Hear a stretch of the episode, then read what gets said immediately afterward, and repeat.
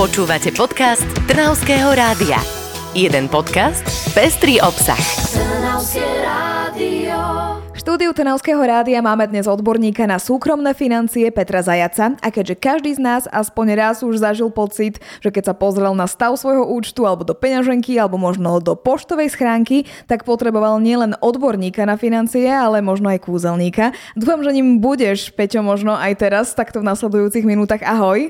Ahoj, ahoj. Chcem sa s tebou dnes rozprávať o liste, na ktorý nás upozornilo viacero poslucháčov, že si ich našli vo svojich poštových schránkach a týkajú sa našich hypoték a že vraj nevedia úplne, že čo s tým, že čím nevieme pomôcť a my sme si ťa zavolali. Tak vieš, o čom hovorím vlastne? Vieme presne, o akom liste rozprávame, pretože je to list, ktorý hovorí o tom, že sa nám blíži koniec našej fixácie nášho úveru. Našej hypotéky a predsa hypotéka je jeden z najväčších mesačných výdavkov, ktoré reálne máme buď ako jednotlivec alebo ako rodina a je určite dobre neignorovať to a rozprávať sa o ňom. Momentálne sme v stave, kedy prichádza 2000 listov týždenne po celom Slovensku v rámci toho, že sa mi bude končiť hypotéka. Čiže to znamená, že mám nejaký úver, nejakú hypotéku, končí sa mi, neviem, 3-5 rokov, niekto šťastlivci majú aj 10, Áno. ale teda po tých 3 alebo 5 rokoch mi príde list z banky, ktorý hovorí o tom, že o chvíľku sa vám končí hypotéka, teda doba fixácie, príde rovno aj nejaká nová ponuka? Áno, príde ponuka s nejakou konkrétnou novou sadzbou a tým pádom aj vyčíslenou novou splátkou. Čiže, ale to znamená, že pre mňa je to už také, že finálne, alebo čo by som mala robiť, keď si takýto list nájdem v tej schránke? Hlavne tento list neignorovať, nezblázniť sa z toho, čo tam človek uvidí, pretože určite tam bude vyššia sadzba a možno aj násobne vyššia sadzba, než sme zvyknutí dnes. V úvodzovkách rozhýčkaní polpercentnými hypotékami, jednopercentnými hypotékami a tie budú teraz skončiť a prichádzame do doby, kedy nové fixácie sú 4, 4,5 percentné. To, čo bude na najbližšie mesiace, to ešte iba uvidíme. Určite sa netreba spoliehať na to, že tú sadzbu, ktorú vidím od svojej banky, že je to najlepšia sadzba, ktorú mi vie dať tá moja banka. Či to nie je moja finálna, že ja ešte môžem s nimi ako ísť vyjednávať, hej? A to by som práve že chcel odporúčiť, pretože treba to brať e, tak, že hypotéka je vlastne produkt a banka je vlastne inštitúcia, ktorá chce zarábať a je to vlastne obchod. To znamená, že treba ako v každom obchode treba trošku vyjednávať. A presne toto je jeden z tých momentov, kedy sa treba poobhliadať, možno aj po konkurenčných bankách, pozrieť sa, že či náhodou nebežia v konkurenčných bankách e, nejaké kampane na refinancovanie úveru, ísť do tej konkrétnej banky, požiadať ich o nejaký ich prepočet, či mi vedia dať nejakú lepšiu sadzbu, než mi dáva moja banka prísť do svojej banky s novou ponukou a spýtať sa, že či viete mi dať aj teda lepší úrok, než mi teraz ste mi dali, než ste mi poslali v tom Jaj, mojom liste. Aj špekulanti, čiže ja mám ísť s tým listom do nejakej konkurenčnej banky, tam mi dajú nejakú ponuku, ešte pravdepodobne lepšiu a potom mám ísť do svojej banky, ktorú mám aktuálnu a tam vyjednávať, že tam mi dali lepší, tak čo s tým viete spraviť? Áno, presne tak. Máme tu konkurenčný boj a ja ako spotrebiteľ, ktorý má hypotéku, čo je vlastne produkt, poďme teda na to. Poďme, poďme jednoducho sa rozprávať o tom, že ktorá banka o mňa viac zabojuje. Či moja vlastná alebo cudzia. No dobre, ale ponuka konkurenčnej banky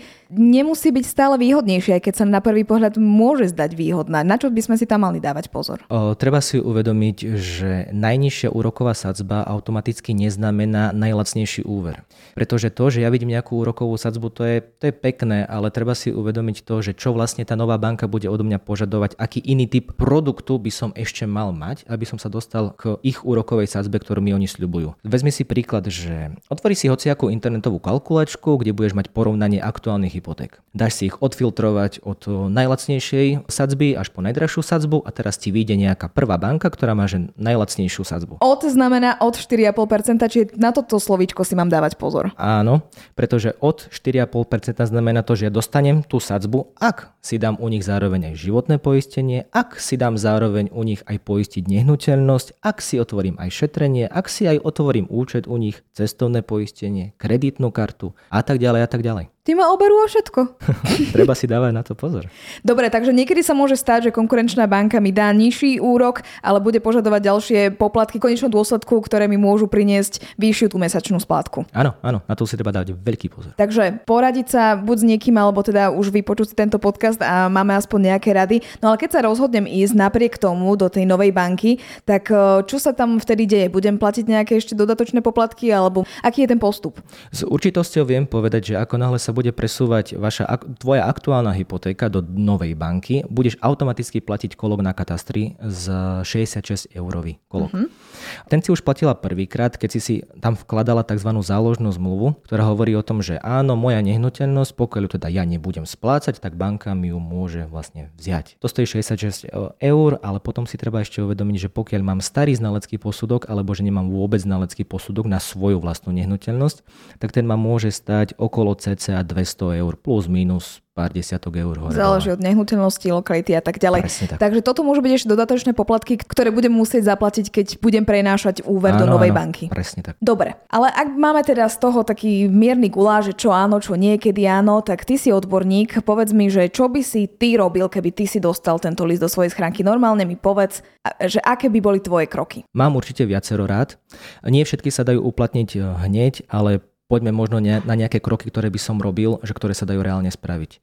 Môžem spraviť to, že ostanem vo svojej, vo svojej banke a budem akceptovať ich úrokovú sadzbu, ktorú mi dávajú ako novú, ale dám v rámci tej fixácie dám nejakú svoju mimoriadnú splátku. Tou mimoriadnou splátkou si znížim svoju istinu, to znamená, že ešte presne tú sumu peňazí, ktorú ja ešte dlžím tej svojej banke, a tým, že si znižím tú istinu, automaticky si znižím aj tú svoju splátku do budúcna. A v tom prípade ma až tak veľmi nezabolí to, že z mojej aktuálnej, vymyslím si 1% hypotéky, budem platiť 4% hypotéku. Dobre, mimoriadna splátka, ale to tá ma zabolí, akože celkom poriadne, keď si to tak viem predstaviť. Čiže ja, ak mi príde ten list, mala by som naše, všetky našetrené peniažky alebo nejaký obnos, ja neviem, 5-10 tisíc, to by bol úplný ideál. Keby som vložila mimoriadne do banky, aby sa mi tým pádom znížila suma, ktorú dlžím banke a tým pádom mi samozrejme aj ten úrok, ktorý bude z tej dlhovanej sumy už vyjde nižší, čiže tá splátka bude nižšia. No ale ak tie peniaze nemám teraz vo Vrecku ani nikde, tak čo? Aká je ešte ďalšia možnosť? Môžeme sa pozrieť na to, že akú dobu splácania toho úveru mám ešte pred sebou a koľko rokov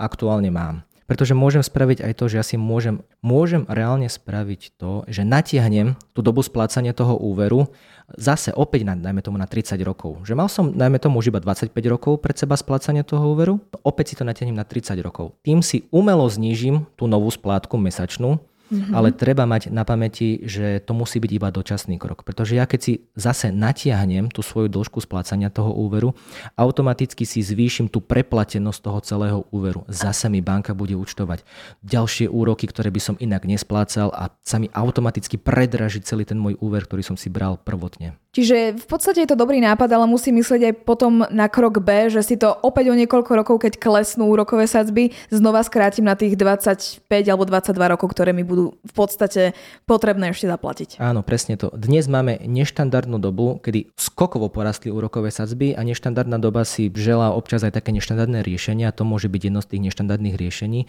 ale určite treba mať na mysli to, že ak sa tie sadzby umúdria a budú opäť na nejakých tých priateľných úrovniach, skresať si to dobu splácania toho úveru. Opäť, aby zase moja peňaženka neutrpela, musím sa stále pozrieť sám na seba. Samozrejme. Máme ešte niečo, čo by sme odporúčili, na čo si dať pozor, alebo v akom horizonte možno ešte počítať s týmito zmenami, lebo vieme, že sa to deje. Spomínal si číslo 2000 listov prichádza e, týždenne do schránok ľudí po celom Slovensku. Dokedy to bude trvať? Určite vieme povedať to, že v roku 2024 a 2025 tých listov bude ešte viac než dnes. A to je presne k tomu, že dnes najštandardnejšie majú klienti 3, 5, možno 7 e, ročné doby fixácií a tie sa budú spájať vlastne v tom 24.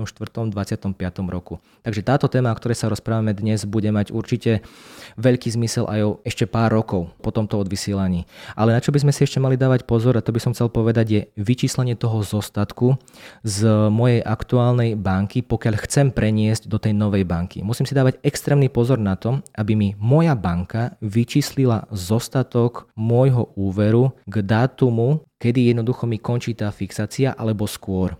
Ak by ten dátum bol neskorší, než je ten jeden dátum, kedy je tá fixácia, tak sa reálne stane to, že moja banka ma vlastne vypoplatkuje ešte o ďalší poplatok a to je 1% z aktuálneho zostatku mojej hypotéky. V preklade to znamená to, pokiaľ mi moja banka vyčísli o 2 dní neskôr zostatok mojej hypotéky a ja ešte dlžím 100 tisíc eur, banke bude musieť vrátiť 101 tisíc eur. Takže takto ešte by som mohla prísť o ďalšie dodatočné peniaze. To znamená, ale aby sme to ešte e, zhutnili do jednej súrodej vety, to znamená, že ak sa nakoniec rozhodnem, že doba fixácie mi síce končí, ale ja prenášam úver do inej banky, tam si musím dať na to pozor, že budem žiadať vyčíslenie z tej mojej pôvodnej banky a to vyčíslenie mi posielajú k určitému dátumu a veľmi si treba dávať pozor na to, k akému dátumu mi to vyčíslenie pošlu. O to musíš pozierať ty svoju banku. Minimálne odporúčam aspoň 3 týždne pred tou fixáciou. Minimálne minimálne, ideálne by bolo aj 4 aj 5 týždňov skôr. Preto ten list z tvojej pôvodnej banky chodí napríklad aj 2 aj 3 mesiace skôr,